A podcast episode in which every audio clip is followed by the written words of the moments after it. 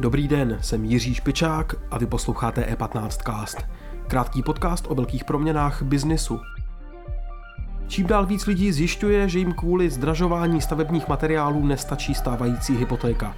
Musí tak s bankou sjednat dodatečné financování, ve výjimečných případech dokonce rozestavěnou nemovitost rovnou prodat. Jak se bude tahle situace vyvíjet dál?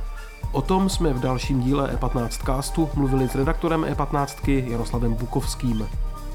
Nejprve ale krátké zprávy.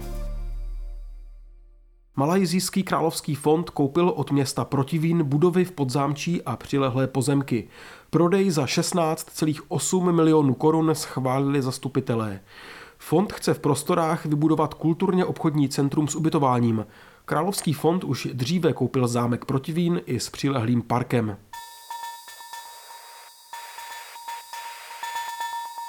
Americká společnost TerraWolf, která se zabývá těžbou kryptoměn, má za sebou neúspěšný debit na akciové burze Nasdaq. Hodnota jejich akcí poklesla o víc než 20% na 20 dolarů. Analytici poukazují na to, že se v úterý příliš nedařilo ani ostatním těžařům virtuálních měn. TerraWolf se nedávno sloučil s firmou Iconix a zavázal se poskytovat kryptoměnové transakce, jež budou ohleduplnější k životnímu prostředí. Tuzemská značka Bandy s pánskou módou se pustila proti proudu. V příštím roce otevře dvě kamenné prodejny. Pobočka v Liberci vznikne na jaře. Nový a větší obchod v pražské Michli o rozloze 700 metrů čtverečních nahradí dosavadní prodejnu v ulici Budějovická. Původně měl první zákazníky přivítat v únoru, ale stavební komplikace oddálily otevření na konec třetího kvartálu roku 2022.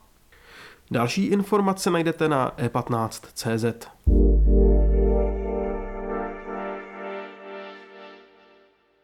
Já už tady vítám Jardu Bukovského, redaktora deníku E15. Jardo, ahoj. Čau, díky za pozvání. Eh, ceny stavebního materiálu pořád rostou a stále častěji se stává, že si klienti musí s bankou sjednat nové financování své stavby. Tohle si psal v článku na E15. Eh, jaké části klientů se tyhle problémy týkají? Eh, tak třeba jedna z největších českých bank, Streja největších českých bank, řeší aktuálně zhruba 10 až 15% případů ze svého hypotečního portfolia, kterých se tady ten případ týká. Jsou to lidi, kteří buď staví nebo kupují eh, byt, který je ve výstavbě, to znamená eh, přímo na ně, buď na ně dopadají na rostoucí náklady na stavbu přímo, pokud si staví dům, nebo nepřímo skrz developera.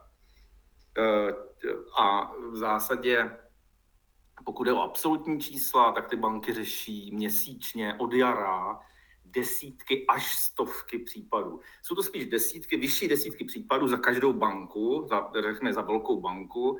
Dohromady za trh to budou nižší, možná, možná vyšší, otázka eh, možná vyšší stovky případů měsíčně.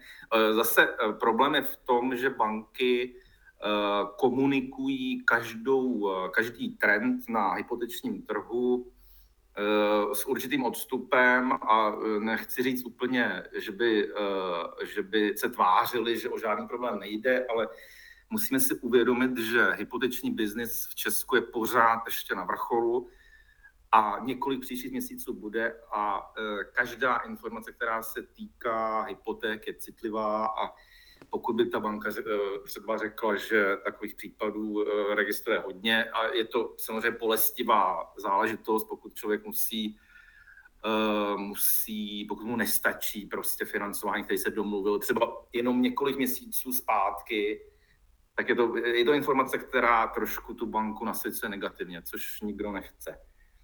Uh, takže uh, neříkám, že Eh, banky mlží v těch statistikách, ale domnívám se, že ten problém je možná maličko dramatičtější, než jak by se z těch současných čísel mohlo zdát. Je zdražování materiálů tím hlavním problémem těch stavebních materiálů, anebo se do těch problémů s hypotékama promítá i něco dalšího? Tak stavební materiály jsou určitě hlavním problémem. To je, to je nejpalčivější záležitost, kvůli které je to gro toho problému, který, o kterém mluvíme. Nicméně, Nicméně pokud si uvědomíme negativní ekonomické klima v zemi, které je poznamenáno nejistotou spojenou s pandemí, tak přijít v takové situaci do banky s tím, že potřebuju navýšit hypotéku, respektive otevřít si novou v úvozovkách úvěrovou linku, abych pokryl rostoucí stavební náklady a Eh, nejsem super klient, nejsem super bonitní klient, tak to může být, eh, může to být problém, protože banka je samozřejmě eh, přísnější, posuzuje klienta skrze jemnější raster než dřív a myslím si, že krom, krom toho, že klient nemusí ani zdaleka třeba získat takovou sumu, která by pokryla ten nárůst nákladů, tak se mu to podstatně prodraží. To znamená, to riziko, riziko, eh, pandemické riziko eh, hraje taky velkou roli.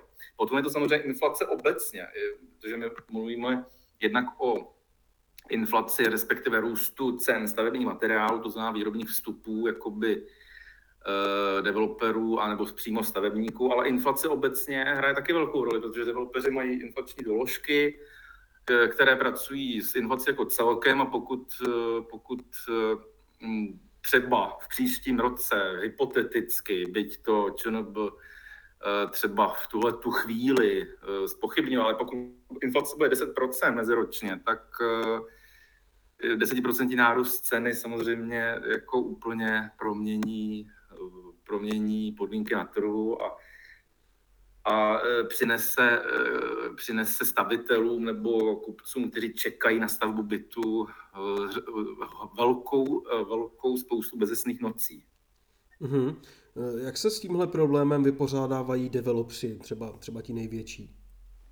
Developeři jednoduše odstupují od smlouvy.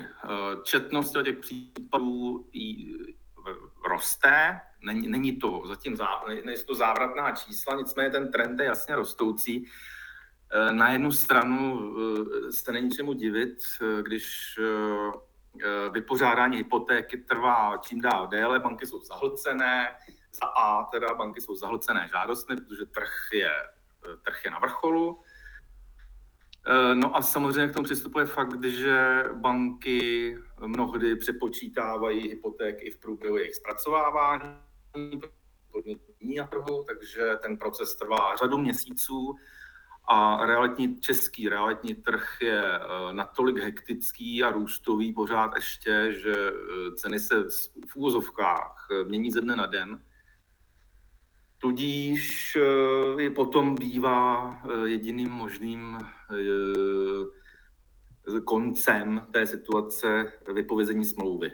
A což samozřejmě a je, je to teda, týká se to situací, kdy klient kupuje třeba byt, který je ve výstavbě a nezná dopředu jeho pevnou cenu, ale je tam, je tam obecně stanoveno, že třeba předpokládaná cena se zvýší o míru inflace, nebo je to situace, která, ve které ve smlouvě prostě není konkrétně uvedená částka.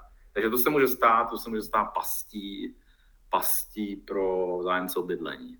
Eh, jak se podle tebe bude ta situace v dohledné době vyvíjet? Můžeme čekat nějaké zlepšení nebo spíš naopak? Já si myslím, že spíš naopak zhoršení, protože uh, ty trendy, ty negativní trendy z pohledu uh, kupujícího nebo zájemce, o bydlení, ty trvají a nejenom trvají, ale někdy i zrychlují. Mluvím samozřejmě o inflaci a e, mluvím o cenách stavení materiálu.